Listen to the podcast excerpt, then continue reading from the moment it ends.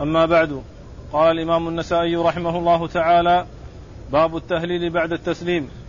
قال أخبرنا محمد بن شجاع المروذي قال قرأناه بالأمس. لا ما قرأناه قبله. قال رحمه الله الذكر بعد الاستغفار. قال أخبرنا محمد بن عبد الأعلى ومحمد بن إبراهيم بن صدران عن خالد قال حدثنا شعبة عن عاصم عن عبد الله بن الحارث عن عائشة رضي الله عنها أن رسول الله صلى الله عليه وسلم كان إذا سلم قال اللهم أنت السلام ومنك السلام تباركت يا ذا الجلال والإكرام. بسم الله الرحمن الرحيم. الحمد لله رب العالمين وصلى الله وسلم وبارك على عبده ورسوله نبينا محمد وعلى آله وأصحابه أجمعين. أما بعد يقول النسائي رحمه الله الذكر بعد السلام. آه، أورد النسائي قبل هذا الاستغفار بعد السلام وهو أن يستغفر ثلاثا فيقول استغفر الله استغفر الله استغفر الله ثلاث مرات ثم يأتي بهذا الذكر الذي هو اللهم أنت السلام ومنك السلام تباركت يا ذا الجلال والإكرام. وقد مر الحديث مشتملا على ذكر الاستغفار وعلى ذكر هذا الذكر الذي هو اللهم أنت السلام ومنك السلام تباركت يا ذا الجلال والإكرام. وأورد النسائي هذه الترجمة آه، آه، ليستدل بها أو أو ليورد تحتها الحديث الدال على هذا لأن مقصوده هنا ذكر الذكر عموما. وقبل ذلك التنصيص على الاستغفار. والحديث الذي مر فيه الجمع بين الاستغفار وبين هذا الذكر. وهذا الحديث فيه ذكر الذكر فقط الذي هو اللهم أنت السلام ومنك السلام تبارك يا ذا الجلال والإكرام. والسنة جاءت في بالاثنين بأن يجمع بينهما فيقول بعدما يسلم مباشرة أستغفر الله أستغفر الله أستغفر الله اللهم أنت السلام ومنك السلام تباركت يا ذا الجلال والإكرام. وقوله اللهم أنت السلام. السلام اسم من أسماء الله عز وجل وأسماء الله عز وجل توقيفية آه، يوقف فيها عند النصوص من كتاب الله عز وجل وسنة رسوله عليه الصلاة والسلام. فلا يسمى الله إلا بما سمى به نفسه أو, سم أو, أو سماه به رسوله عليه الصلاة والسلام. جاء في كتاب الله أو في سنة رسول الله عليه الصلاة والسلام. هذا هو الذي تثبت به الأسماء وتثبت به الصفات لأن الأسماء والصفات توقيفية. لا يقال عن شيء منها إثباتا أو نفيا إلا بدليل يدل على ذلك إلا بدليل يدل على ذلك. مع اعتقاد أن الله متصف بكل كمال وأنه منزه عن كل نقص.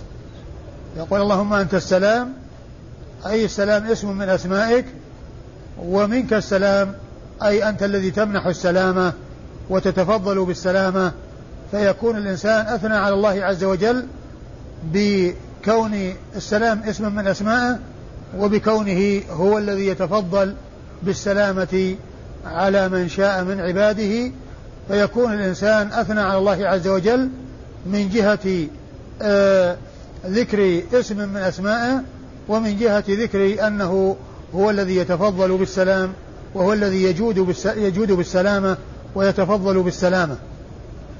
تبارك يا ذا الجلال والإكرام. ثناء على الله عز وجل. وأنه المتصف بالجلال بأنه ذو الجلال والإكرام. كما قال الله عز وجل في آخر سورة الرحمن آه تبارك اسم ربك ذي الجلال والإكرام. تبارك اسم ربك ذي الجلال والإكرام. وهو سبحانه وتعالى ذو الجلال والإكرام. وهذا الذكر بعد السلام فيه ثناء على الله عز وجل وتعظيم له وتمجيد وبيان أنه هو ال- ال- الذي هذا اسم من أسمائه وهو الذي يجود بالسلامة وهو الذي وهو المتصف بأنه ذو الجلال والإكرام سبحانه وتعالى. وقوله كان رسول الله عليه الصلاة والسلام آه، كان في الغالب أنها للتكرار. والاستمرار والدوام كان يفعل كذا أي أنه يداوم على ذلك. أي أنه يداوم على ذلك بعدما يسلم يأتي بهذا الذكر. فكلمة كان الغالب أنها تقتضي تدل على الدوام والاستمرار. لكن ليس ذلك بلازم فإنها تأتي أحيانا لا تدل على الاستمرار والتكرار وإنما تدل على المرة الواحدة كما جاء في الحديث حديث أم المؤمنين عائشة رضي الله عنها كنت أطيب رسول الله صلى الله عليه وسلم لإحرامه قبل أن يحرم ولحله قبل أن يطوف بالبيت. ولحله قبل أن يطوف بالبيت. ومن المعلوم أنه في الحج يعني عند ما ينتهي من عندما يرمي الجمرة ويحلق رأسه يتحلل ويتطيب ثم يذهب إلى البيت ويطوف في طواف الإفاضة. ويطوف في طواف الإفاضة. ومعلوم أن النبي عليه الصلاة والسلام حج حجة واحدة هي حجة الوداع. فقول عائشة كنت أطيب رسول الله عليه الصلاة والسلام.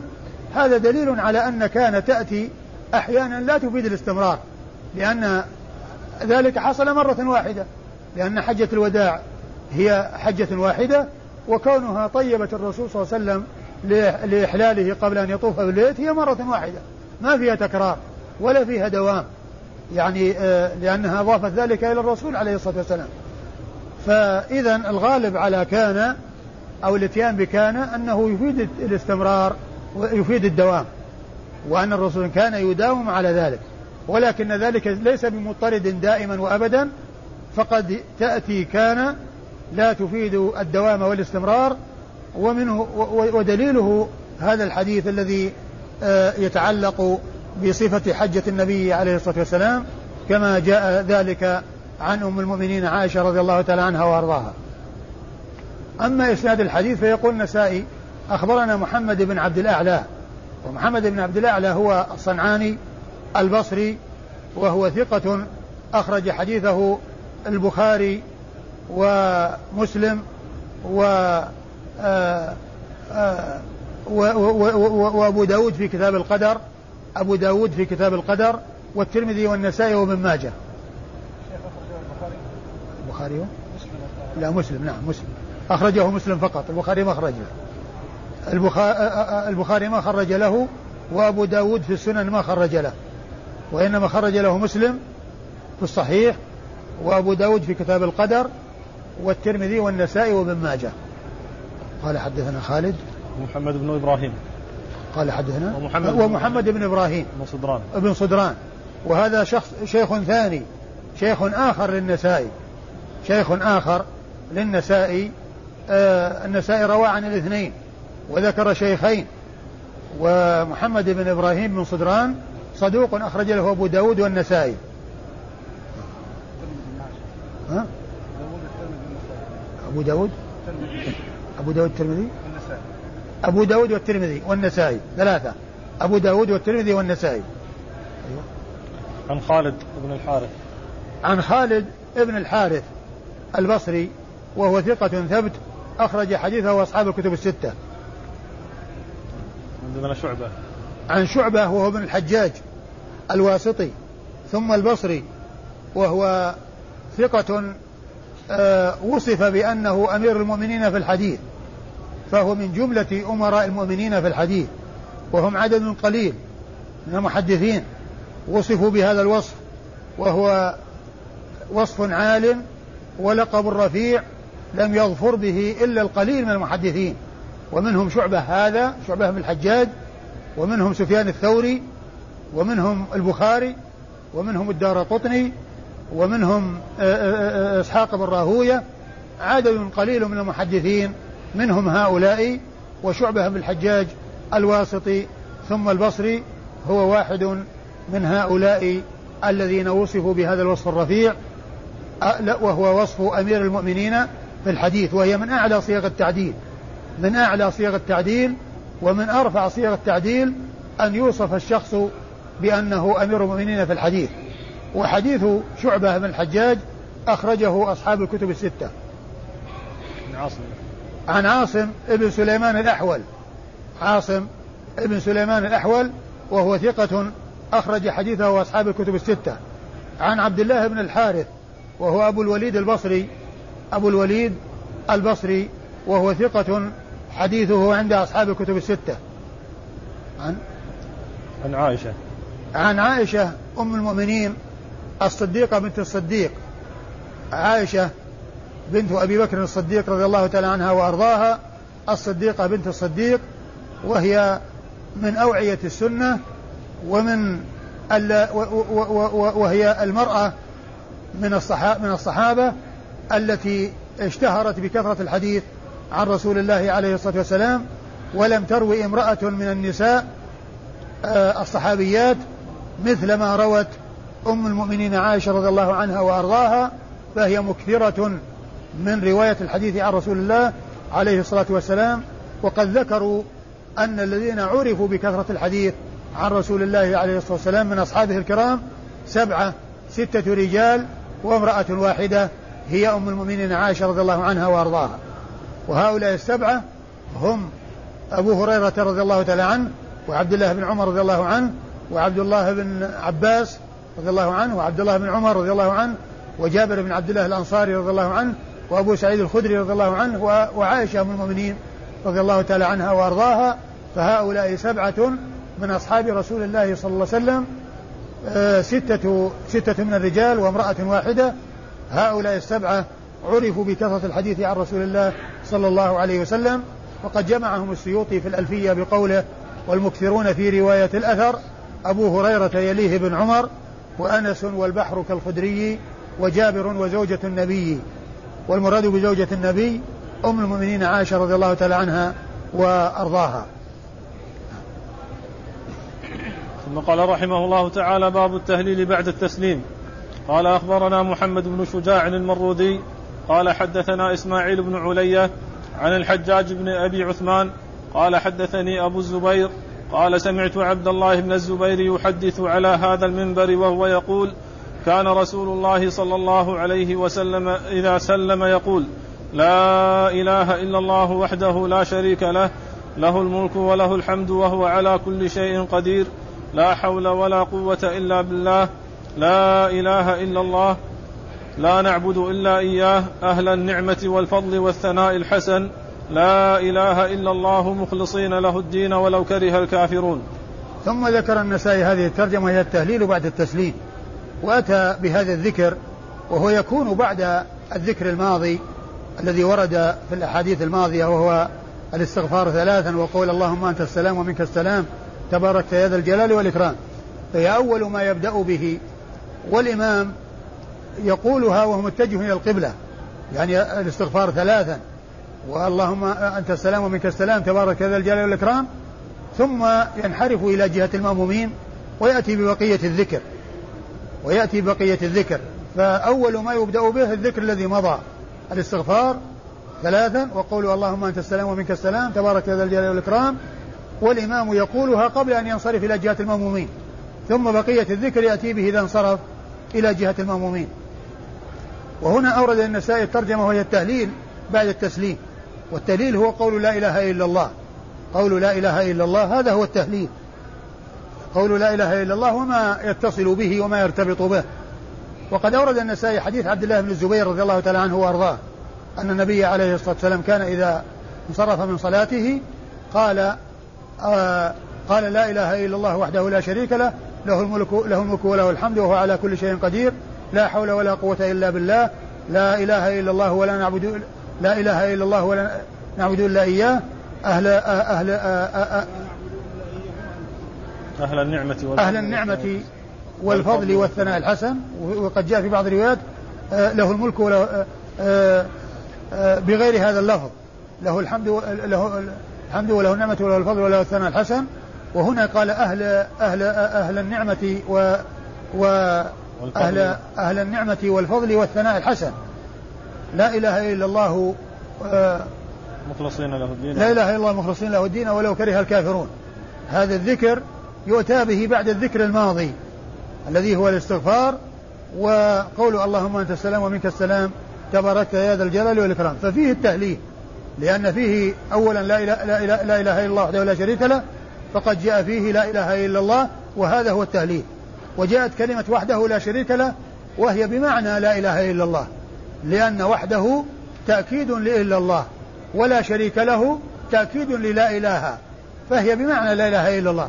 كأن لا إله إلا الله جاءت مرتين مرة على سبيل الابتداء ومرة على سبيل التأكيد ولكن بلفظ آخر غير اللفظ الأول. لأن كلمة وحده هذه مؤكدة لإلا الله ولا شريك له مؤكدة للا إله فهي بمعنى لا إله إلا الله. لا إله إلا الله وحده لا شريك له آه له الملك وله الحمد وهو على كل شيء قدير لا حول ولا قوة إلا بالله لا إله إلا الله ولا نعبد إلا إياه أهل أهل النعمة والفضل والثناء الحسن لا إله إلا الله مخلصين له الدين ولو كره الكافرون فقد جاء فيه ذكر لا إله إلا الله عدة مرات. قد جاء فيه ذكر لا إله إلا الله عدة مرات مع إضافة ثناء على الله عز وجل بعد ذكر التهليل.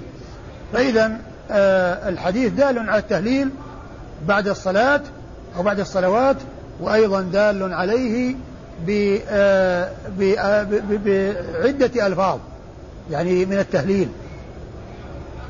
أيوة. إسناد الحديث؟ أي نعم. محمد بن شجاع.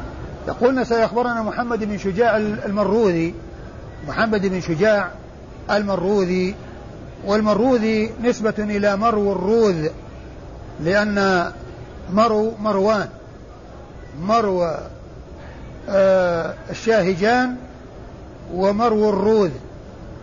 ويفرقون بين مرو الشاهجان فينسبون إليها فيقولون مروزي بزيادة زاي مروزي وأما مرو الروذ فيقال فيها مرو المرو, المرو الروذي ويقال المروذي باختصار كما هنا. المرو الروذي ويقال المروذي كما هنا. أي نسبة إلى مرو الروذ وهي بلدة من بلاد خراسان قريبة من مرو آه، الشاهجان التي ينسب إليها فيقال مروزي ولهذا يأتي في النسب أحيانا مروزي وأحيانا يأتي مروذي كما هنا. وهذا هو الفرق بين هاتين النسبتين. الفرق بين هاتين النسبتين أن مروزي نسبة إلى مرو الشاهجان ومر والمروذي نسبة إلى مرو الروذ وهما بلدتان من بلاد خراسان بينهما أربعون, فرس أربعون فرسخا. بينهما أربعون فرسخا وفرقوا في النسبة إليهما بأن قالوا لمرو الشاهجان مروزي وقالوا لمرو الروذ مروذي أو المرو المرو المرو الروذي المرو الروذي أو المروذي ومحمد بن شجاع آه، المروذي هذا ثقة أخرج له آه، أبو داود النسائي الترمذي والنسائي. أخرج له الترمذي والنسائي. ما خرج له البخاري ومسلم ولا أبو داود ولا ابن ماجه. عن؟ إسماعيل بن علية عن إسماعيل بن علية إسماعيل بن علية علية هي أمه واشتهر بالنسبة إليها وهو إسماعيل بن إبراهيم بن مقسم الأسدي. إسماعيل بن إبراهيم بن مقسم الأسدي. ولكنه مشهور بابن علية مشهور بابن علية و ولهذا يأتي أحيانا يقال إسماعيل بن إبراهيم ابن علية يعني ينسب إلى أبيه وإلى أمه. يعني تذكر أمه لأنه اشتهر بذلك. تذكر أمه أو ينسب إلى أمه لأنه اشتهر آه، بذلك. وهو ثقة ثبت حافظ أخرج له أصحاب الكتب الستة. إسماعيل بن إبراهيم. وإسماعيل بن إبراهيم آه هذا إمام من أئمة أهل السنة وله ابنان ابن هو محمد بن إسماعيل ابن إبراهيم آه وهو ثقة وهو من أهل السنة وله ابن آخر آه من الجهمية هو آه إبراهيم إبراهيم بن إسماعيل. وإبراهيم بن إسماعيل هذا الذي هو جهمي ويعني آه آه قال عنه الذهبي جهمي هالك هو الذي يأتي ذكره في الفقه في المسائل الشاذة. عندما يأتي مسائل فيها شذوذ يخالف فيها ابن علية المراد به ابنه إبراهيم الجهمي آه المبتدع. وليس إسماعيل المشهور ولا ابنه محمد بن إسماعيل وإنما المراد به إبراهيم بن إسماعيل. إبراهيم بن إسماعيل هذا هو الذي يأتي ذكره في في كتب الفقه في مسائل شاذة.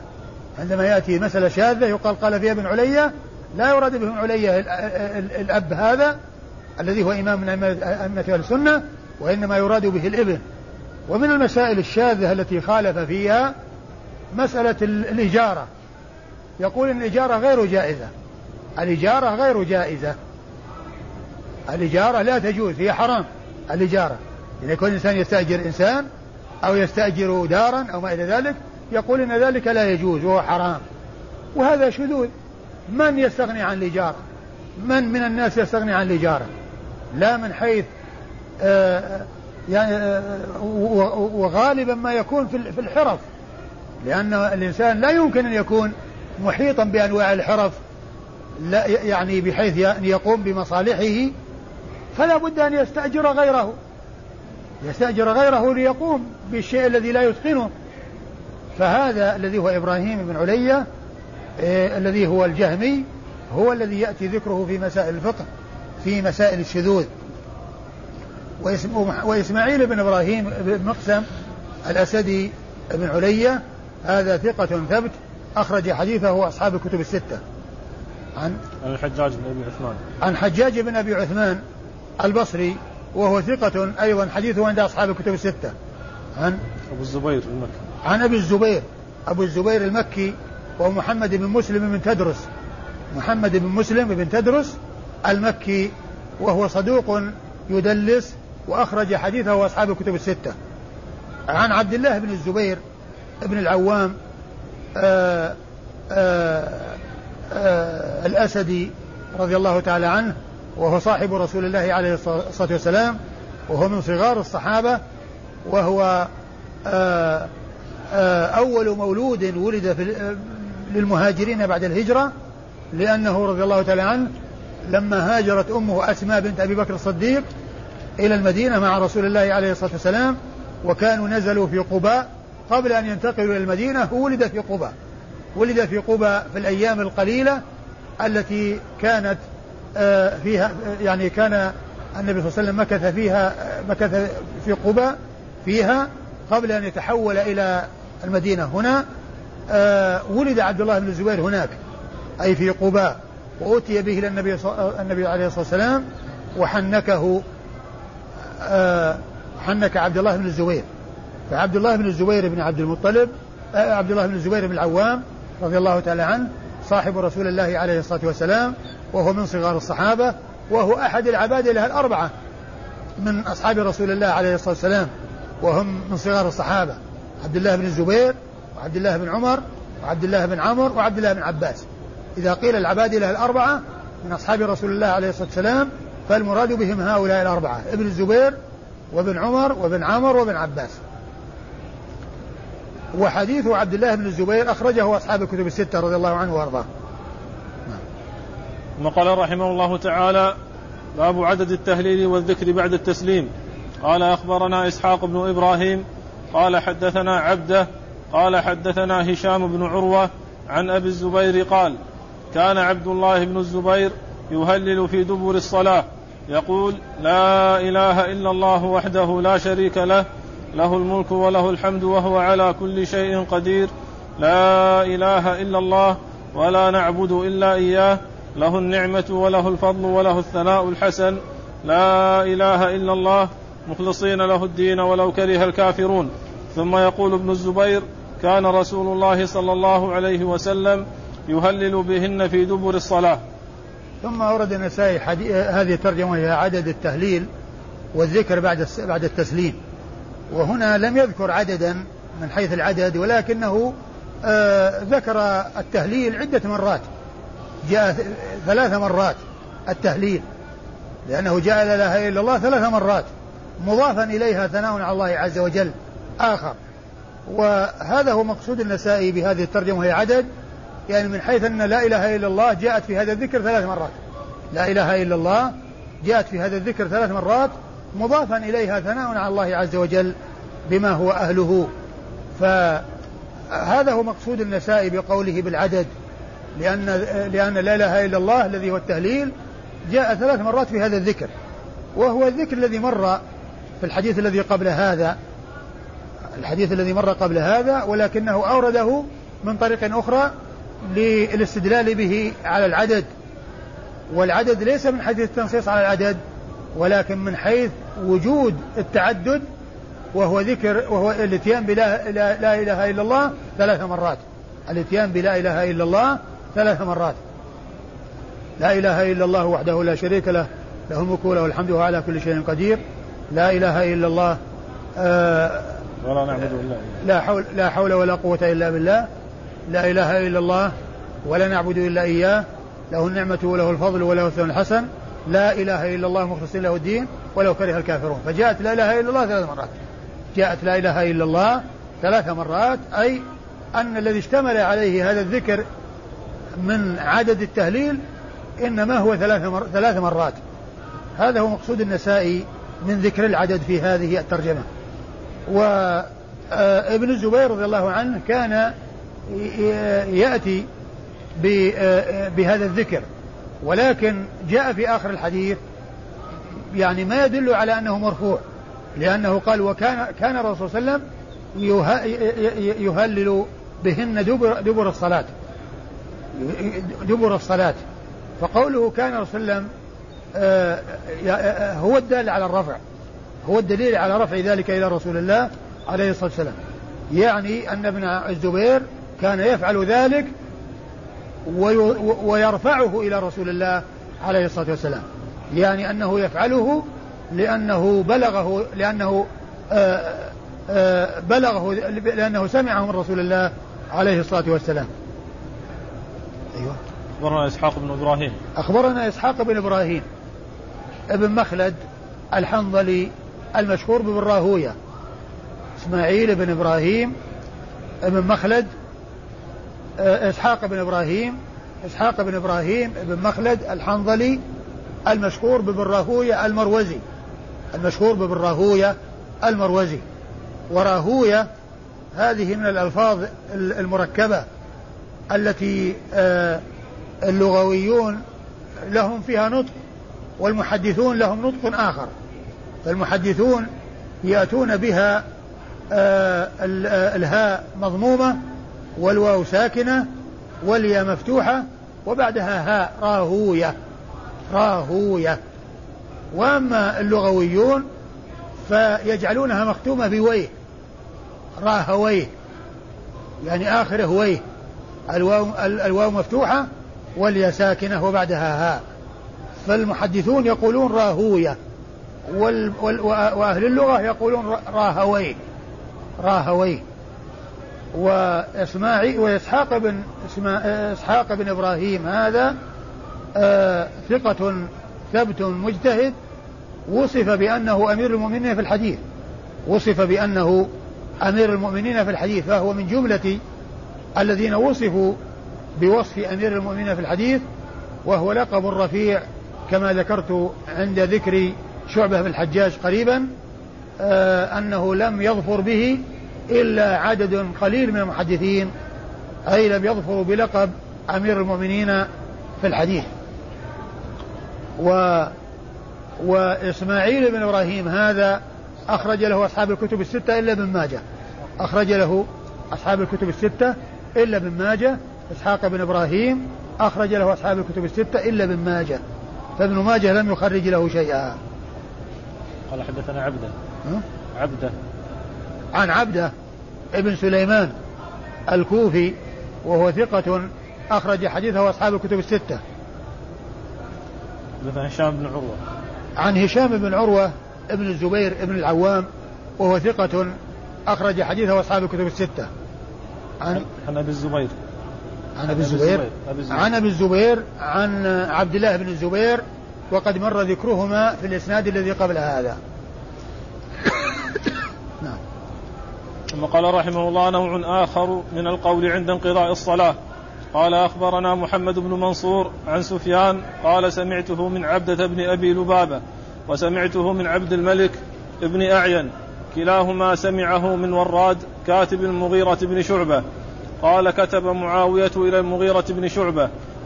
أخبرني بشيء سمعته من رسول الله صلى الله عليه وسلم. فقال كان رسول الله صلى الله عليه وسلم إذا قضى الصلاة قال لا إله إلا الله وحده لا شريك له له الملك وله الحمد وهو على كل شيء قدير. اللهم لا مانع لما أعطيت ولا معطي لما منعت ولا ينفع ذا الجد منك الجد. ثم ورد النسائي آه، هذه الترجمة وهي نوع آخر من الذكر بعد الصلاة.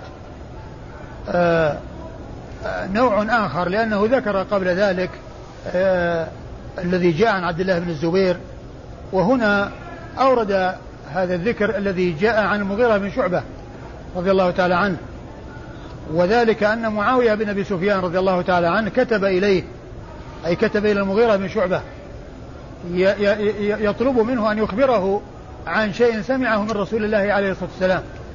وهذا يدلنا على ما كان عليه أصحاب الرسول عليه الصلاة والسلام من الحرص على معرفة السنن وعلى معرفة أحاديث الرسول عليه الصلاة والسلام وأن بعضهم يتلقى عن بعض وبعضهم يسأل عن بعض بل يكاتبه ويطلب منه أن يكتب له بالشيء الذي سمعه من رسول الله عليه الصلاة والسلام أو بشيء سمعه من رسول الله عليه الصلاة والسلام.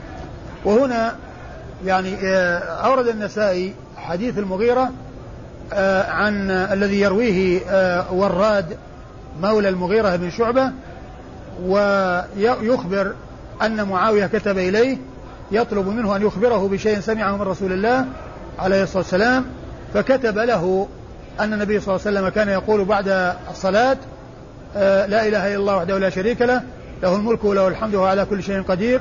لا آه آه اللهم لا مانع لما أعطيت ولا معطي لما منعت ولا ينفع ذا الجد منك الجد. اللهم لا مانع لما أعطيت ولا معطي لما منعت ولا ينفع ذا الجد منك الجد. وهذا فيه ثناء على الله عز وجل لأن قوله اللهم لا مانع لما أعطيت ولا معطي لما منعت دال على إثبات القدر وأن وأن ما قدره الله عز وجل لا بد وأن يكون وأن ما ما أراد الله حصوله لا يمكن لأحد أن يحول عنه وما أراد الله منعه لا يمكن لأحد أن يأتي به كما جاء في حديث آخر حديث ابن عباس واعلم أن الأمة لو اجتمعوا على أن ينفعوك لم ينفعوك إلا بشيء قد كتبه الله لك ولو اجتمعوا على أن يضروك لم يضروك إلا بشيء قد كتبه الله عليك. رفعت الأقلام وجفت الصحف. رفعت الأقلام وجفت الصحف. فهذا فيه إثبات القدر. ويقول الله عز وجل ما يفتح الله للناس من رحمة فلا ممسك لها. وما يمسك فلا مرسل له من بعده.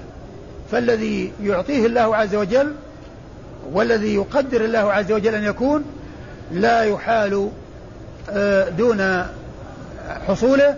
وما شاء الله أنه لا يكون لا يمكن أن يكون وهذا هو معنى قول المسلمين ما شاء الله كان وما لم يشأ لم يكن. فكل ما شاءه الله لا بد وأن يكون وكل ما لم يشأه الله لا يمكن أن يكون. ما شاء الله كان وما لم يشأ لم يكن. اللهم لا مانع لما أعطيت ولا معطي لما منعت. ولا ينفع ذا الجد منك الجد. الجد هنا المراد به الحظ والنصيب والغنى. ومعنى و و و والمعنى لا ينفع صاحب الحظ حظه عندك وإنما ينفعه العمل الصالح. هذا هو الذي ينفع. فال فال فال فالمال والحظ والنصيب ومتاع الحياة الدنيا وكل إنسان يحصل من الدنيا ما يحصل ليس هذا هو الذي ينفع الإنسان عند الله عز وجل. وإنما ينفع عنده العمل الصالح. ومعنى والمعنى لا ينفع صاحب الحظ حظه عندك. لا ينفع ذا الجد منك الجد ذا الجد مفعول مقدم.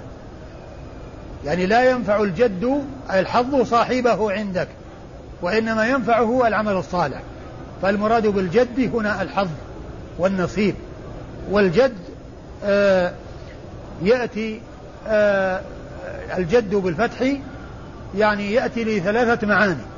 يأتي للحظ والنصيب كما هنا ويأتي بمعنى أبو الأب الذي هو الجد وأبو الأم ويأتي بمعنى الجل... بمعنى العظمة. ومنه قول الله عز وجل وأنه تعالى جد ربنا. يعني تعالى عظمته. يعني عظمته. و يعني المراد به العظمة والجلال وأنه تعالى جد ربنا يعني عظمته وجلاله. هذا هو المقصود بالجد وهو يأتي لثلاثة معاني. يأتي بمعنى العظمة ويأتي بمعنى الحظ والنصيب ويأتي بمعنى أبو الأب أو أبو الأم الجد. فقوله ولا ينفع ذا الجد منك الجد يعني من منك بمعنى عندك يعني لا ينفع صاحب الحظ حظه عندك. بل ينفعه العمل الصالح. أي بل ينفعه العمل الصالح. أيوة. أخبرنا محمد بن منصور. أخبرنا محمد بن منصور. محمد بن منصور للنساء شيخان. كل منهما يقال له محمد بن منصور. محمد بن منصور الجواز المكي ومحمد بن منصور الطوسي. ومحمد بن منصور الطوسي. وكل منهما يروي عن سفيان بن عيينة. ولكن عندما يأتي مهملا غير منسوب يعني ما قال المكي وما قال الجواز وما قال الطوسي فيحتمل هذا وهذا لكن يحمل على أنه المكي وذلك لأن ابن عيينة مكي لأن ابن عيينة مكي. ومن المعلوم أن أنه إذا كان الشخص يعني محتمل يعني أن يراد به فلان أو يراد به فلان فمن يكون له ملازمة أو اتصال يعني بالشيخ فإنه يكون محمولا عليه أو أقرب من حمله على غيره لأن هذا هو الذي يراد به عند الإهمال. يراد به عند الإهمال من يكون له علاقة بالذي يروي عنه. ومحمد بن جواز المكي آه، آه، هو مكي. وسفيان بن عيينة مكي. سفيان بن عيينة مكي. إذا يحمل المهمل على المكي الجواز وليس على الطوسي. وليس على الطو... على الطوسي. وإنما يحمل على المكي. وهذه الطريقة في المهمل. يعني عندما يأتي آه، لفظ محتمل لشيخين ما المراد هل المراد به هذا أو هذا؟ يعني يرجح أحدهما إذا كان له بالشيخ ملازمة أو له به آه، علاقة أو يكون له به اتصال خاص.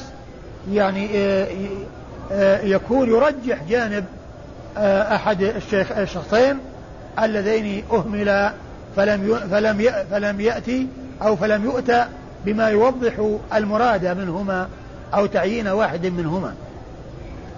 ومحمد بن جواز المكي محمد بن منصور الجواز المكي خرج له النسائي وحده وهو ثقة خرج حديثه النسائي وحده. عن عن سفيان. عن سفيان بن عيينة. سفيان بن عيينة الهلالي المكي وهو ثقة ثبت حجة إمام خرج حديثه أصحاب الكتب الستة. سمعته من عبدة بن أبي لبابة. عن عبدة بن أبي لبابة.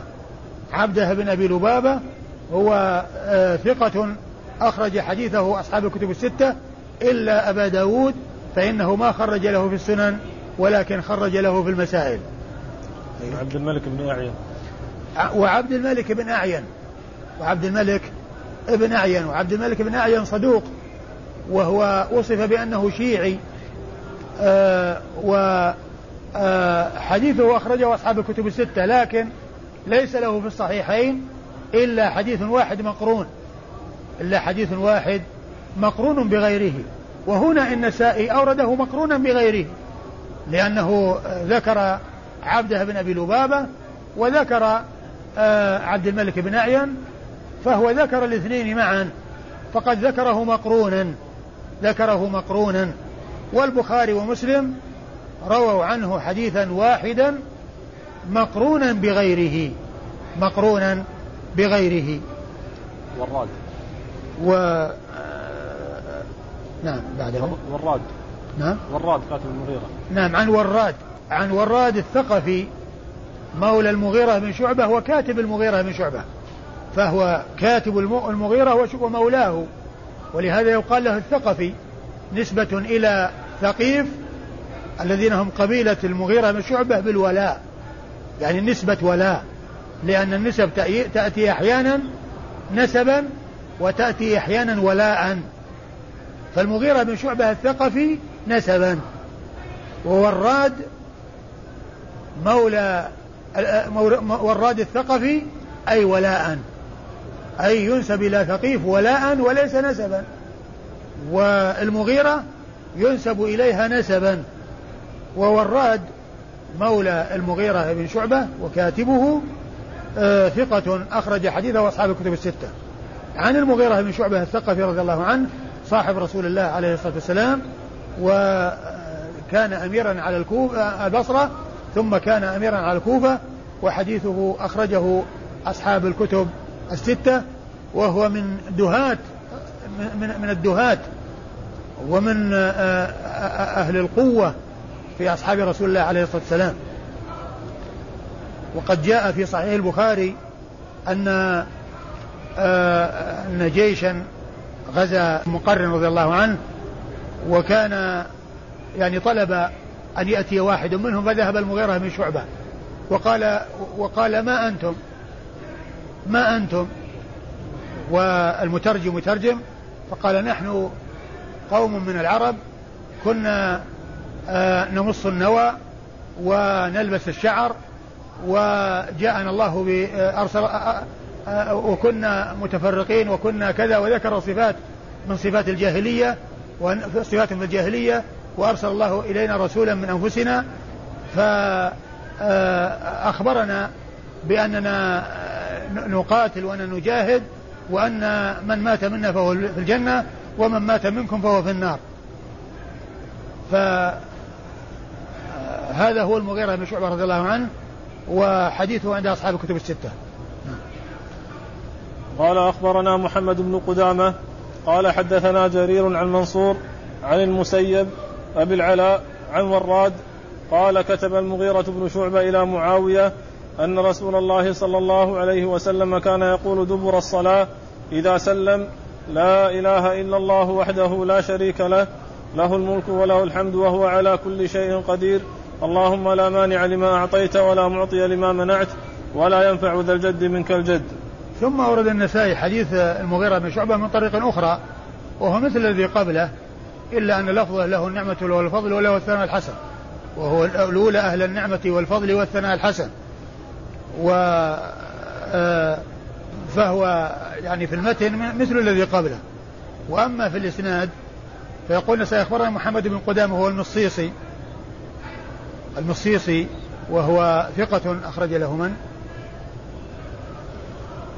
من أخرج له؟ ها؟ أبو داود والنسائي. أخرج له أبو داود والنسائي عن؟ جرير. عن جرير بن عبد الحميد الكوفي وهو ثقة صحيح الكتاب أخرج حديثه أصحاب الكتب الستة. عن؟ المنصور. عن منصور بن المعتمر الكوفي وهو ثقة ثبت أخرج حديثه أصحاب الكتب الستة.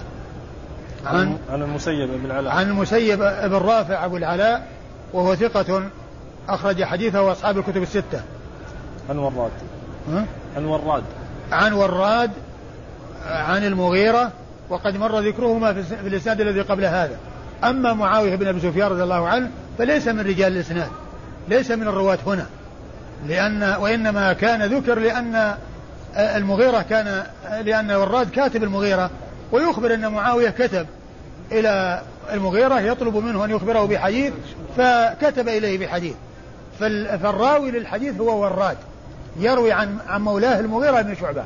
ومعاوية رضي الله عنه ليس من رواة الحديث هنا في هذا الإسناد وإنما جاء ذكره لأنه السبب في آه يعني آه الكتابة التي آه روى وراد عن المغيرة الحديث بهذه المناسبة. فمعاوية بن أبي سفيان رضي الله عنه ليس من رجال الإسناد هنا. ليس من رجال الإسناد ليس من الرواة في هذا الإسناد وإنما الذي آه الإسناد هو هو وراد عن المغيرة وراد عن مولاه المغيرة رضي الله تعالى عنه إيش بعده؟ كم مرة يقول ذلك؟ آه والله تعالى أعلم وصلى الله وسلم وبارك على عبده ورسوله نبينا محمد وعلى آله وأصحابه أجمعين